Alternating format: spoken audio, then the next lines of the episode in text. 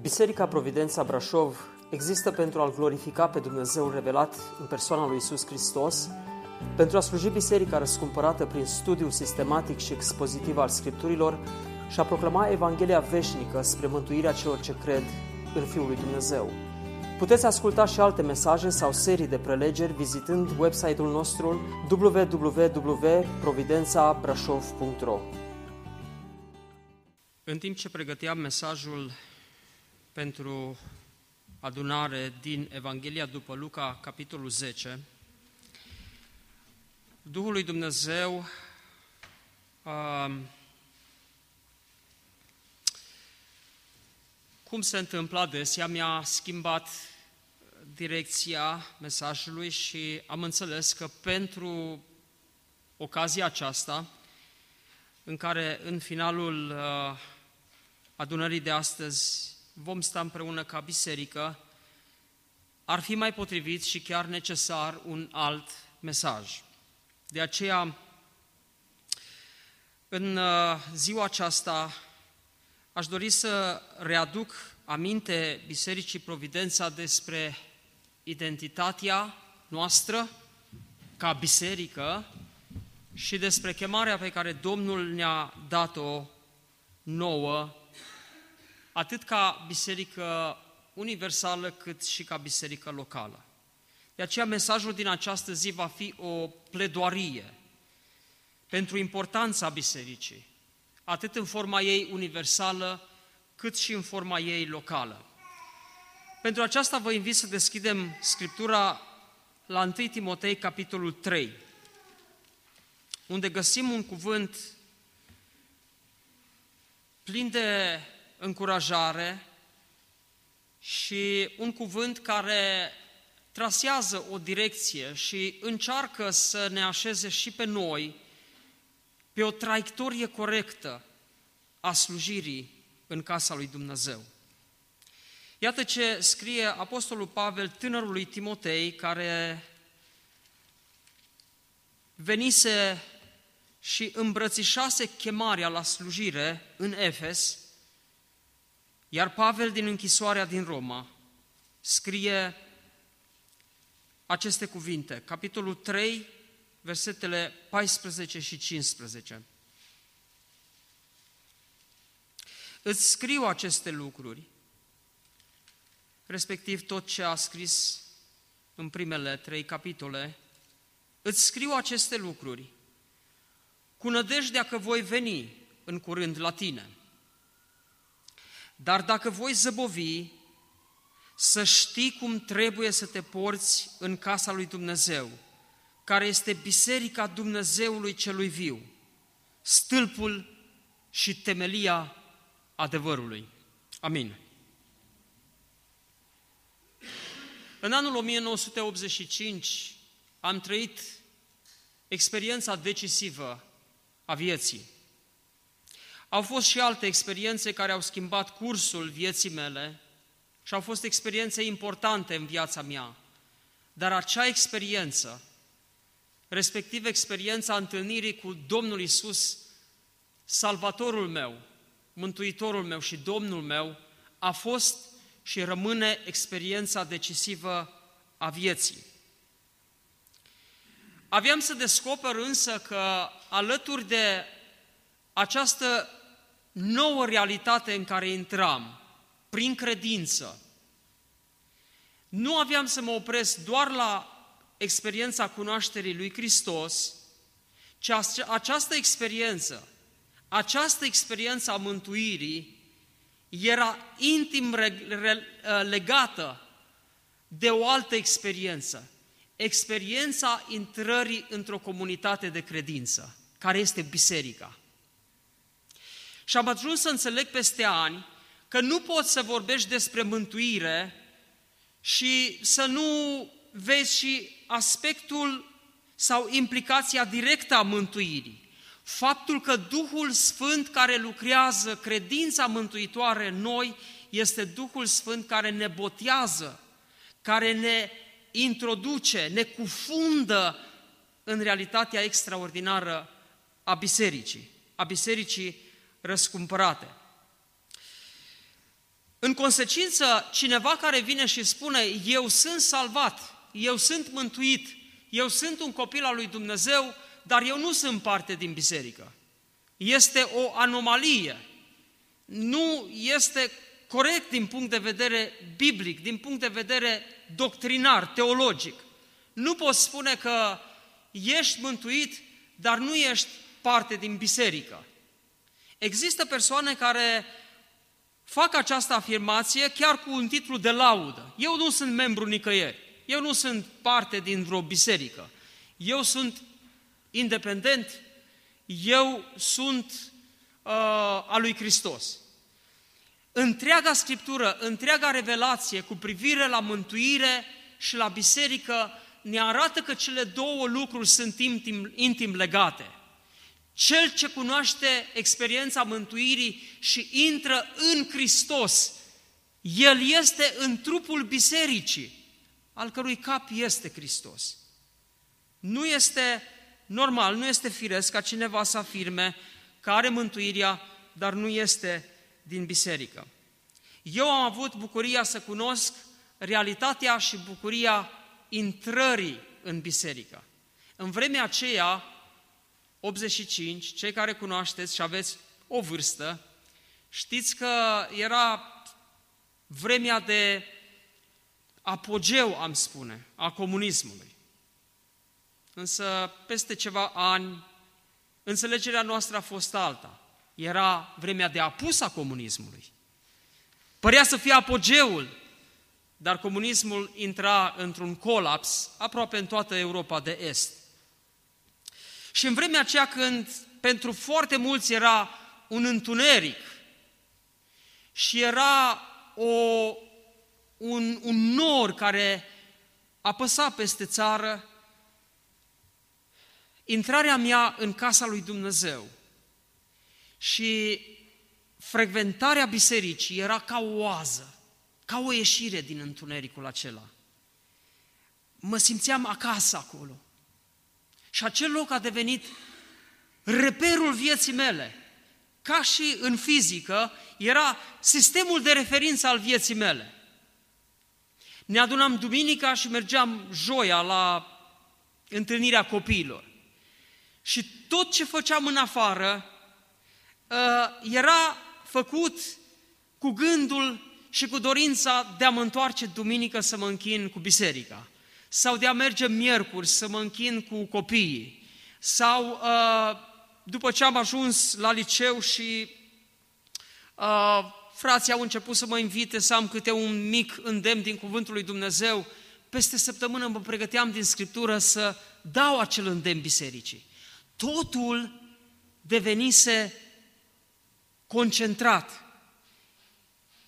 Vibram, eram în jurul bisericii, mă roteam în jurul bisericii. Acela era sistemul meu de referință.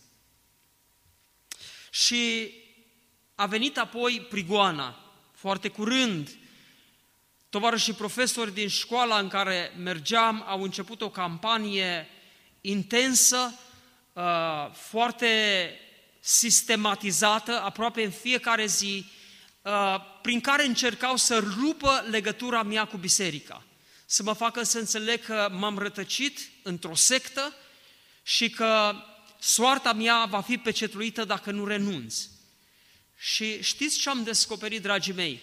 Că orice atac, cât de acid, cât de aspru a fost, nu făcea decât să sudeze mai puternic legătura mea cu biserica. Uh, încercarea de a mă rupe, atât din partea celor din afară, din școală, cât și din partea celor din familie, avea ca rezultat final dragostea mea mai mare pentru biserică. Ambiția mea de a sta mai aproape și mai strâns legat de Biserica lui Hristos. De atunci au trecut trei decenii și jumătate. Trei decenii și jumătate.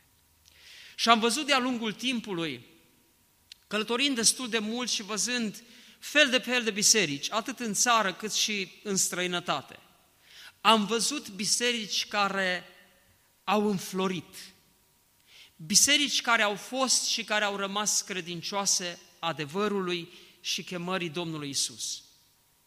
În egală măsură am văzut și biserici care s-au compromis și biserici care au falimentat și s-au prăbușit și s-au împrăștiat. Sau biserici care n-au rămas în unitatea dragostei și a Duhului și a credinței și s-au fărâmițat, s-au rupt și s-au format tot felul de grupuri mărunte în toate părțile. De aceea vreau să vă spun că este imperios necesar să înțelegem bine, chiar într-o zi ca aceasta, care este o zi, să zicem, de importanță majoră în istoria acestui neam și o zi importantă și pentru biserica noastră, Providența. Trebuie să știm ce Dumnezeu așteaptă de la biserică, ce este biserica și care este chemarea bisericii. Sigur, unii și-ar pune întrebarea, care biserică? Vorbim despre biserică și adesea vorbim în termeni foarte generali. Care este biserica adevărată? Este întrebarea celor care adesea sunt abordați pe stradă cu Evanghelia. Este biserica care a fost din vremea apostolică sfânta și sobornicească biserică care a păstrat uh, acel, acea transmitere apostolică? Păi, vedeți dumneavoastră, atât Biserica Ortodoxă cât și Biserica Catolică, care sunt biserici istorice, așa le numim noi, cei care venim din, din reforma bisericii.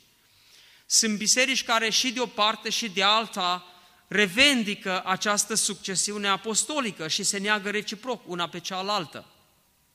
Fiecare revendică monopolul ca fiind singura biserică adevărată. Și că în afara acestei biserici, în afara perimetrului acestei biserici, nu există mântuire și nu există noțiune de biserică. Care să fie biserica adevărată? Biserica protestantă, care a văzut alunecarea bisericilor istorice de la Scriptură și a încercat să aducă biserica din vremea aceea la adevăr, la origini, ad fontes, la izvorul revelației și la izvorul adevărului. Vreau să vă spun, dragii mei, care este convingerea mea legată de biserică și despre ce biserică vorbește cuvântul lui Dumnezeu. Orice biserică, fie că este sub forma unei denominații sau, știu eu, a unui grup, orice biserică care a păstrat adevărul Evangheliei este parte sau expresie a bisericii adevărate sau a bisericii universale a lui Hristos. Repet, orice biserică care a păstrat adevărul Evangheliei este parte din biserica universală și este o expresie a acesteia. În aceiași termeni, orice biserică care nu a păstrat adevărul Evangheliei este parte sau expresie a bisericii apostate. Cei care n-au păstrat adevărul Evangheliei sunt parte din biserica apostată. Apostolul Pavel scrie cu o încărcătură sentimentală lui Timotei aceste cuvinte. Îți scriu aceste lucruri.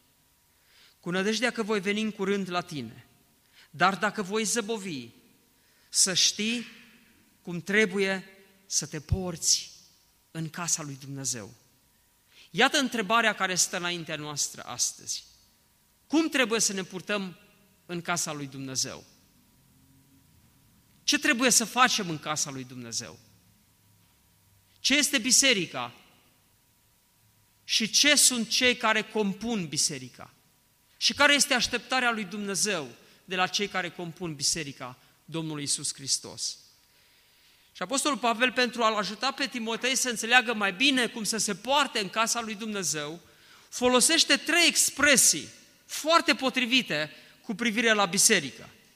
În Noul Testament există multe imagini, multe metafore sau personificări ale bisericii. Da? Templu, Miriasa, uh, trupul lui Hristos și așa mai departe. Dar iată Pavel aici în 1 Timotei, scrie tânărului Timotei, în primul rând, că biserica este casa lui Dumnezeu.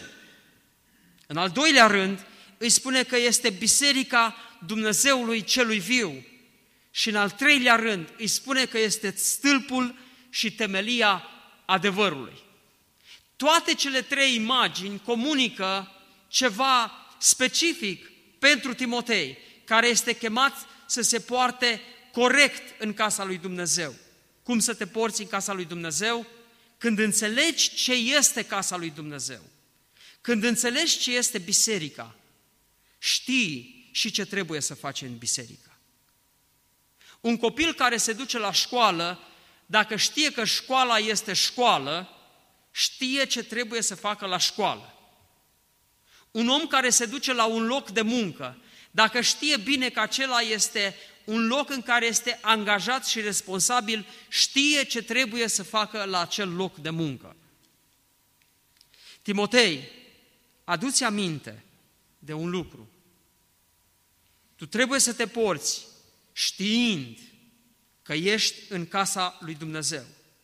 Și ar fi interesant dacă ați avea curiozitatea să citiți atât 1 și 2 Timotei, cât și cartea Tit, prin optica aceasta, cum să mă port în casa lui Dumnezeu.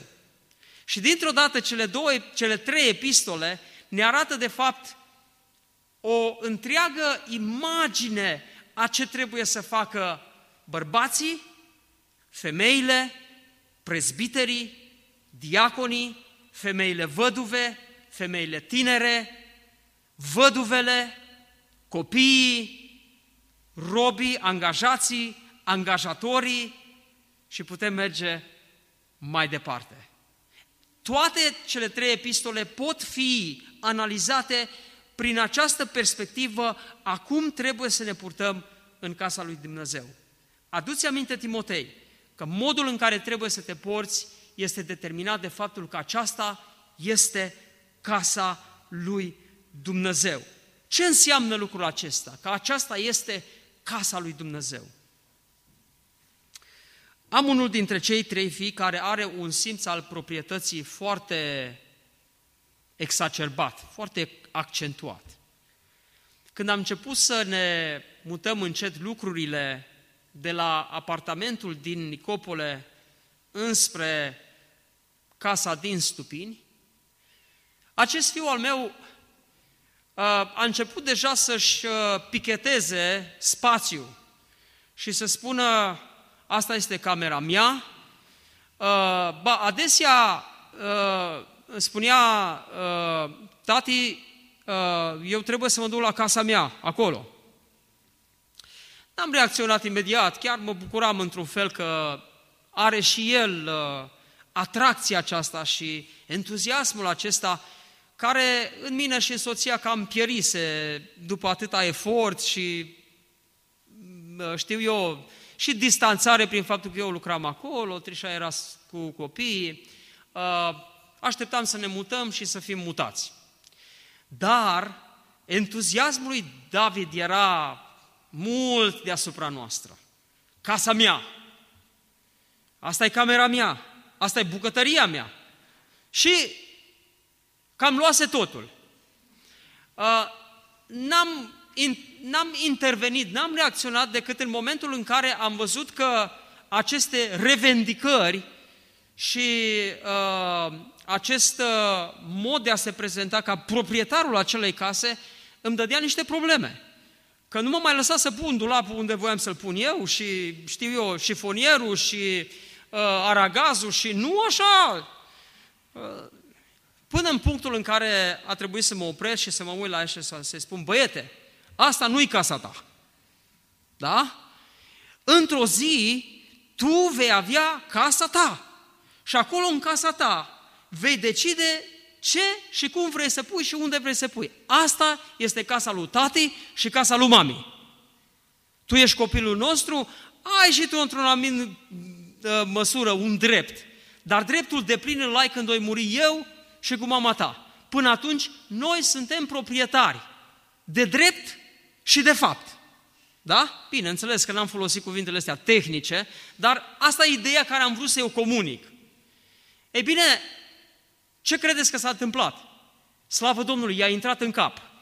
Și de acolo n-a mai uh, început să pună lucrurile unde a vrut să le pună el, deja lucrurile erau clar stabilite, termenii au fost fixați și de acolo încolo am avut toată libertatea să pun ce vreau și unde vreau eu. Când Scriptura ne spune că aceasta este casa lui Dumnezeu, biserica este casa lui Dumnezeu, ne aduce aminte că El este proprietarul de drept și de fapt.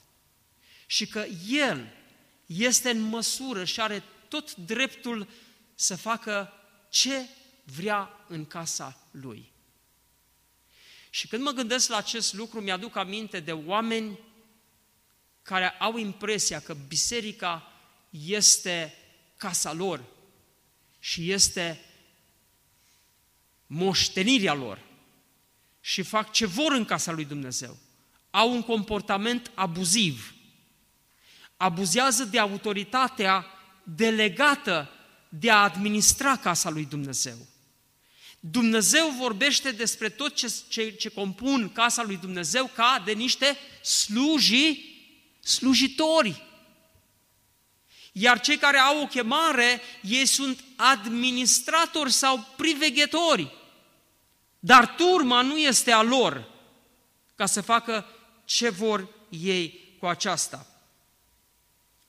Domnul Isus, de altfel, scoate în evidență foarte bine lucrul acesta când ajunge la Ierusalim, la praznicul, uh, la unul dintre praznice, și cuvântul lui Dumnezeu ne spune că a găsit acolo în templu oameni care vindeau și care cumpărau și care au făcut din, lucrul, din locul acela uh, ca și cum ar fi fost sediul lor de business.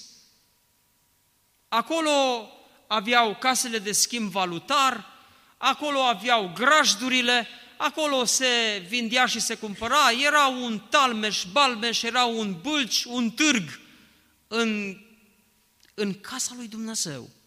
Și Domnul Iisus Hristos vine și alungă pe toți oamenii aceștia din acest loc spunând, ați făcut din casa tatălui meu o peșteră de tâlhari. Locul acesta nu este o peșteră de, de tâlhari. Locul acesta trebuie să fie numit o casă de rugăciune. Ei bine, dragii mei, când ne aducem aminte că Dumnezeu este proprietarul, că El face regule, regulile, că aceasta este casa Lui și nu este casa noastră și noi suntem locatari prin har în casa aceasta. Și noi suntem chemați să fim slujitorii lui Dumnezeu în această casă. Și suntem chemați să ne închinăm și să ne rugăm în casa aceasta. Atunci ne vom aduce aminte că comportamentul nostru adesea trebuie să fie altul.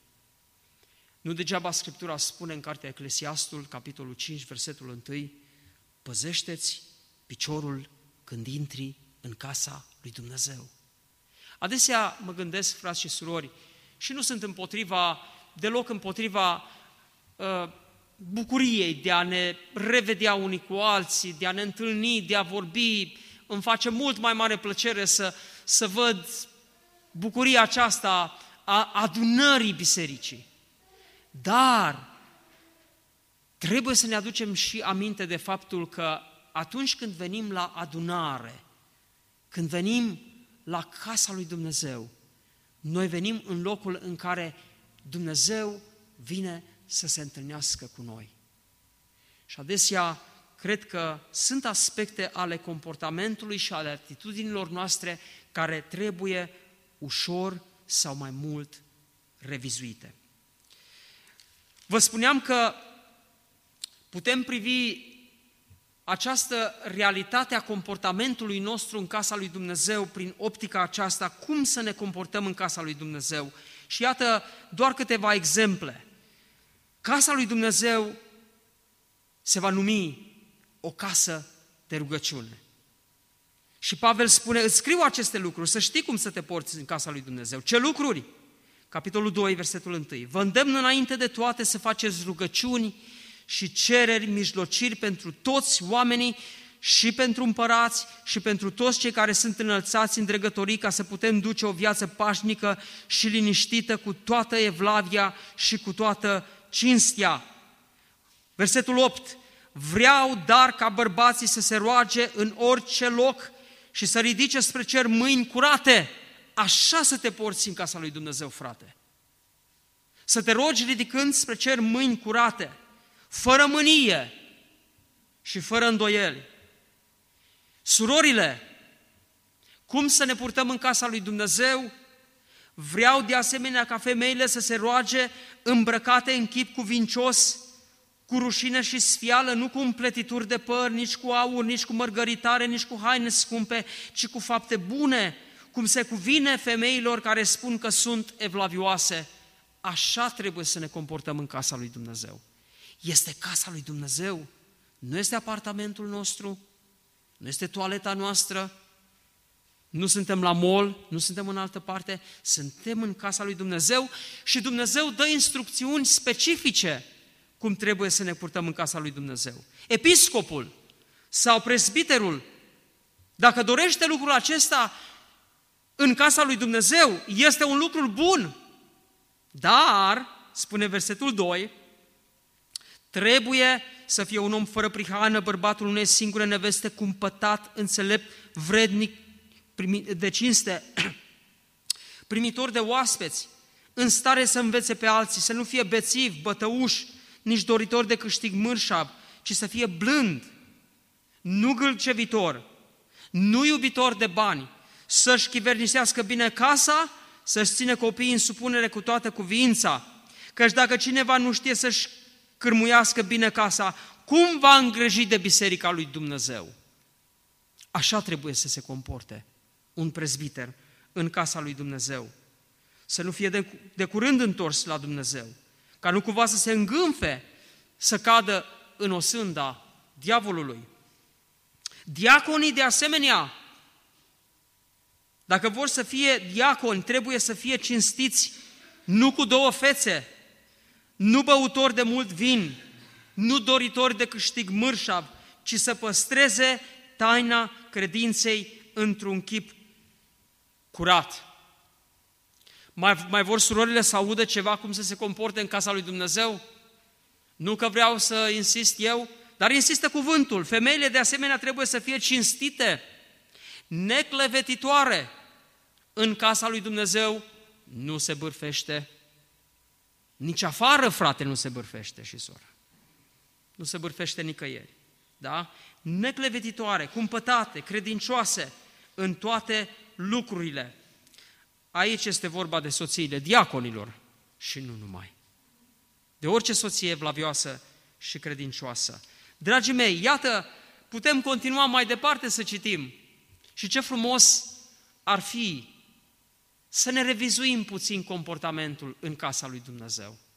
Și dacă vrem, haideți să citim 1 și 2 Timotei, încheie aceasta, cu ochelarii aceștia, de a ști cum să mă comport în casa lui Dumnezeu. Știți ce vă veți descoperi? Că sunt lucruri pe care noi suntem chemați să le facem în casa lui Dumnezeu și nu le facem. Și s-ar putea ca citind lucrurile acestea să zici, hmm, iată, Dumnezeu îmi cere să fac lucrul acesta și eu stau doar pe bancă și mă uit și cânt și mă duc acasă. Și nu fac nimic în casa lui Dumnezeu. Dar cuvântul spune să știi cum trebuie să te porți. Că trebuie să te porți cumva în casa lui Dumnezeu. Trebuie să faci ceva în casa lui Dumnezeu. În al doilea rând, a doua imagine frumoasă pe care o vedem în acest verset este că aceasta nu este doar casa lui Dumnezeu, aceasta este biserica Dumnezeului celui viu. Ce ne comunică imaginea aceasta? Eu iubesc istoria, ca și bebe, și ca alții probabil. Și citim în istorie adesea de împărați care au trebuit să lase tronul urmașilor. Unii au lăsat tronul unor urmași buni și cei care au urmat după împărat, după monarh, n-au făcut decât să ridice mai departe prestanța, puteria și bogăția imperiului respectiv. Așa cum Solomon l-a urmat pe David și a adus împărăția lui Israel mai sus și mai bine. Dar ne uităm după Solomon ce s-a întâmplat. Au venit cei doi fii ai săi, Roboam și Eroboam, împărăția s-a rupt, partea de nord a căzut în idolatrie și partea de, sus n-a fost, de sud n-a fost mai breavă, că s-au dus când într-o parte, când într-alta. Și adesea mai păstrau și ei uh, legătura cu Tora și cu Dumnezeu. Și se întâmpla câteodată că un tânăr dintr-o casă regală urma tatălui, care poate a murit în condiții tragice, într-un complot, organizat poate chiar de fiul său. Și după aceea, acesta a luat puterea și a luat bogăția și a început să trăiască după capul lui și să domnească după capul lui, fără să mai țină seamă de sfernicii care fusese pe lângă tatăl său, fără să țină seama de miniștri, fără să țină seama de oameni înțelepți din, din imperiu. Începea să risipiască, să facă ce voia el pe considerentul împăratul a murit, nu mai este, nu mai trebuie să fiu sub autoritatea nimănui, eu sunt autoritatea aici. Și Pavel îi aduce aminte lui Timotei, aduți aminte Timotei că aceasta este casa lui Dumnezeu și Dumnezeul acesta este viu, Timotei. Este viu. Nu ai, face, n-ai de face cu un Dumnezeu de departe. El este viu și El este proprietarul bisericii. Aici este genitivul posesiv, casa lui Dumnezeu, biserica Dumnezeului celui viu și accentul cade pe Dumnezeul cel viu. Și vă aduc aminte în Scriptură, ori de câte ori este folosită expresia aceasta, Dumnezeul cel viu, este folosită în contexte de importanță vitală. Întotdeauna se aduce aminte, într-un moment critic al istoriei sau într-un moment critic de schimbare, aici este Dumnezeul cel viu. Când Avram era bătrân și se temea Avram că numele lui se va șterge odată cu moartea trupului său, Dumnezeu vine la Avram și este pregătit să declanșeze planul măreț prin Avram, prin care semna și ratifica un legământ veșnic cu Avram și spune, Avram, eu sunt Domnul Dumnezeul tău, Dumnezeul cel viu și atotputernic. Și asta face și Pavel, îi spune lui Timotei, El este Dumnezeul cel viu. Cât de nepotrivit, dragii mei, este din nou pentru unii să aibă un comportament nepotrivit, care nu reflectă faptul că ei sunt parte din Biserica Dumnezeului celui viu. El, proprietarul bisericii. Există oameni, pe de altă parte, pe lângă cei care fac un abuz în biserică, oameni care au ajuns în poziție de slujire și apoi încet, încet s-a întâmplat ceva și fie că au trebuit să iasă din acea poziție de slujire și ca reacție la acest fapt, oamenii aceștia ușor s-au detașat de biserică, s-au ridicat undeva deasupra bisericii și au început să critique biserica. Au devenit un fel de uh, defăimători ai bisericii. Și nu fac altceva decât să meargă poate din biserică în biserică și ori pe unde se, se duc, dacă le-ai asculta mesajul, nu ai vedea decât un mod critic și aspru cu privire la păstori, cu privire la biserică și așa mai departe. Și-au câștigat reputația printr-un spirit de critică și nu printr-un duh de zidire a bisericii. Întotdeauna m-am ferit de astfel de oameni. Vreau să vă spun că o parte din slujirea mea, la un moment dat, în înțelepciunea mea din vremea tinereții, alunecasem și eu ușor pe panta aceasta. Mergeam să vizitez bisericile, eram student, aveam o libertate, uh, colegi din diverse biserici din țară ne mai invitau, mai mergeam cu studenții, cântam și eu predicam. Și am văzut că dacă predic de niște probleme din biserică, de regulă, după adunare, vin unii și spun, așa frate, bine că ai pus punctul pe ei. Așa frate, nu a vorbit nimeni de mult timp aici așa cum ai vorbit tu. Păstorul nostru să știi că nu vorbește așa. Așa de mult mi-a plăcut, frate. Bine, frate, așa trebuie. Slavă lui Dumnezeu că cineva a luat biciul în mână. Și ce credeți? Firea mea se simțea bine. Așa se simțea de bine, așa, așa era de scărpinată și de mângâiată și creștea și, și încet, încet devenisem un fel de uh, om critic, extrem de critic. Până când Duhul lui Dumnezeu a venit și m-a mustrat prin cineva care a venit la mine și a spus, tinere, bagă-ți bine mințile în cap. Tu nu ești păstor.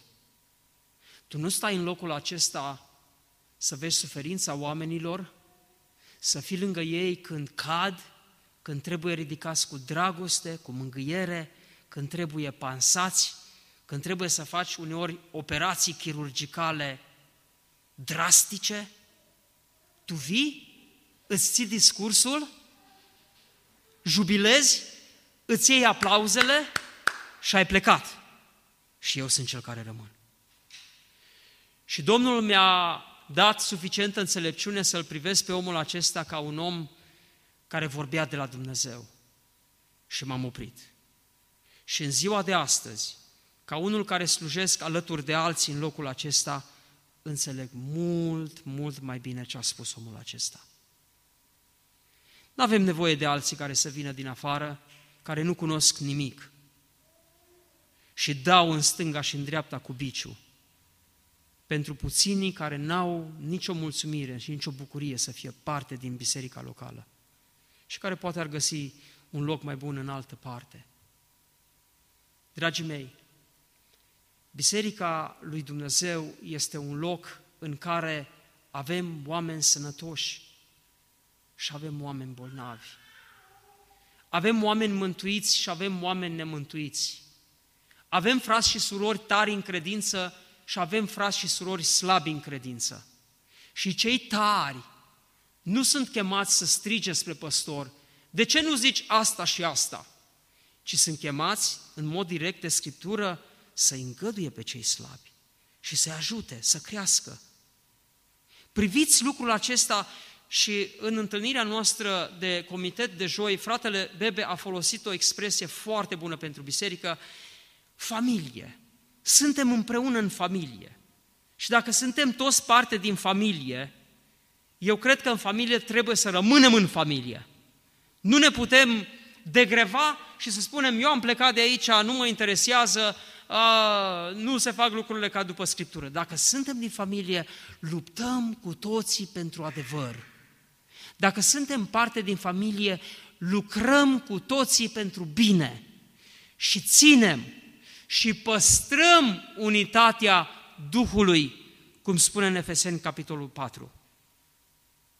Nu noi creăm unitatea, a creat-o Hristos prin moartea Lui, dar noi o păstrăm prin legătura păcii și legătura Duhului. Și oamenii aceștia care critică în mod neîncetat biserica, nu-și dau seama că ei denigrează biserica lui Hristos, mireasa lui Hristos, cea pe care Hristos o va înfățișa înaintea Tatălui. Și tare teamă îmi este că acești critici nu sunt parte din această mireasă a lui Hristos, căci dacă ar fi parte, s-ar bucura și ei de ea, nu ar vorbi cu atâta aciditate împotriva ei. Este și nevoie de critică, dar prefer să aud o critică, poate printr-un mesaj sau printr-o carte a fratelui Richard Wurbrand, care a stat 14 ani în închisoare pentru iubita sa biserică. De la un astfel de om am să ascult critică. Dar de, dar de la unul care n-a suferit aproape deloc pentru biserică, îmi rezerv dreptul și rezervați-vă fără nicio problemă să nu ascultați criticile acestea. Și în final, dragii mei, a treia expresie frumoasă folosită de Apostolul Pavel pentru Timotei este faptul că biserica nu este doar casa lui Dumnezeu, nu este doar biserica Dumnezeului celui viu, ci este stâlpul și temelia adevărului. Poate că dacă aș fi vorbit din acest verset în urmă cu trei ani, nu înțelegeam bine partea finală a acestui verset. Ce înseamnă stâlpul și temelia adevărului? Dar după două construcții și altele două sau trei pe care le văd în curs, am început să văd ce, cât de importantă este temelia și cât de important sunt stâlpii. Fratele Emi nu s-a dat la o parte să nu zică, frate Sorin, mi-a căzut un stâlp. mi-a căzut un stâlp. Acum, dacă a căzut un stâlp și se uita Emi acolo și număra 1, 2, 3, 7, 8, 8 9 stâlpi, am suficient stâlpi. Că dacă a căzut un stâlp, nu contează.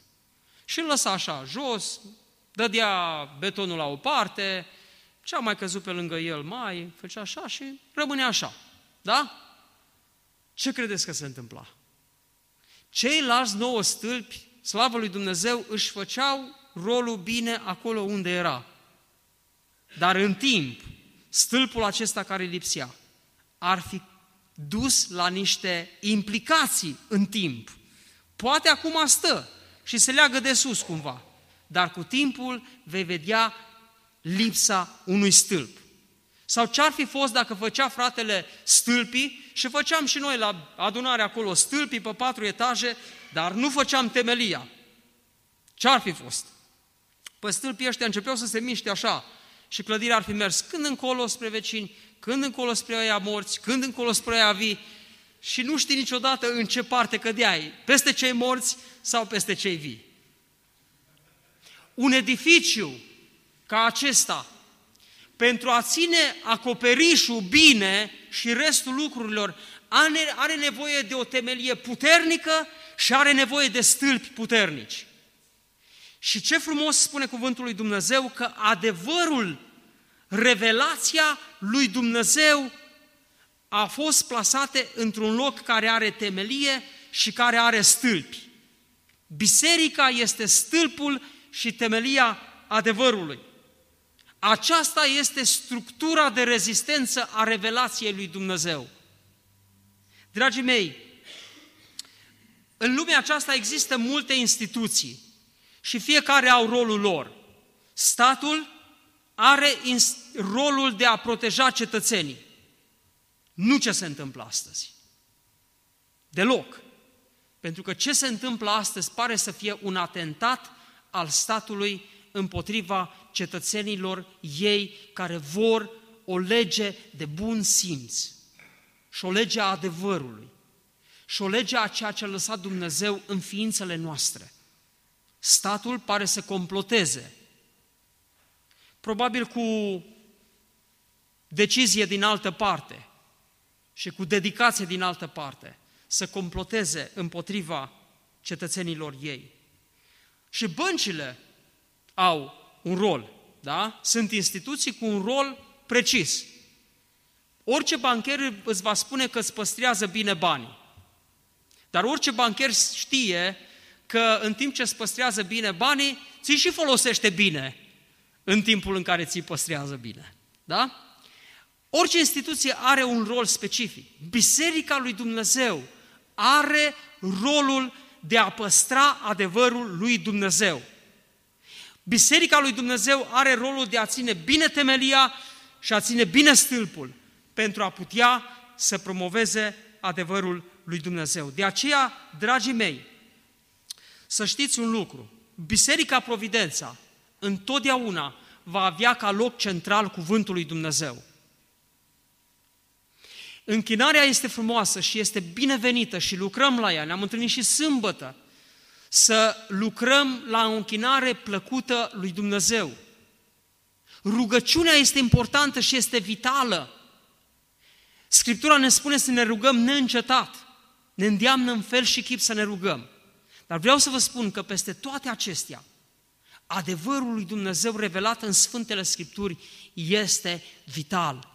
Și la acesta noi trebuie să rămânem. De aceea Pavel îi aduce aminte lui Timotei în fel și chip. Iată ce spune, de exemplu, în 1 Timotei, capitolul 4, versetul 16. Timotei, Fiul are aminte asupra ta însuți și asupra învățăturii pe care o dai altora. Ferește-te de basmele lumești și băbești. Stai în adevăr. Noi muncim și luptăm pentru adevăr, îi spune Apostolul Pavel lui Timotei. 2, 2, Timotei, 2 Timotei, capitolul 2, versetul 15. Caută să te înfățișezi înaintea lui Dumnezeu ca un om încercat, testat, ca un lucrător care n-are de ce să-i fie rușine și care împarte drept cuvântul lui Dumnezeu. Aduți aminte, Timotei, că în zilele din urmă vor fi vremuri grele. Oamenii vor fi iubitori de bani, lăudăroși, trufași, neascultători și așa mai departe. Tu însă, îi spune Timotei, uh, Pavel în final, ai urmărit de aproape învățătura mea, purtarea mea, hotărârea mea, credința mea, îndelunga mea răbdare, dragostea mea, răbdarea mea.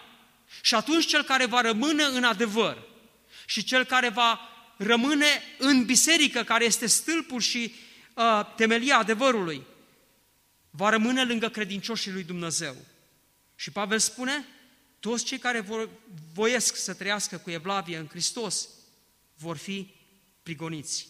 Iar oamenii răi și înșelători vor merge din rău în mai rău, vor amăgi pe alții și se vor amăgi și pe ei înșiși. înșiși. De aceea tu, Timotei, să rămâi în lucrurile acestea pe care le-ai învățat și de, că, de care ești de plin încredințat, căci știi de la cine le-ai învățat.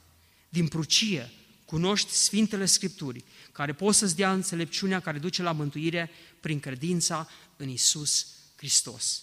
Biserica pe care Hristos a câștigat-o cu prețiosul său sânge este casa lui Dumnezeu.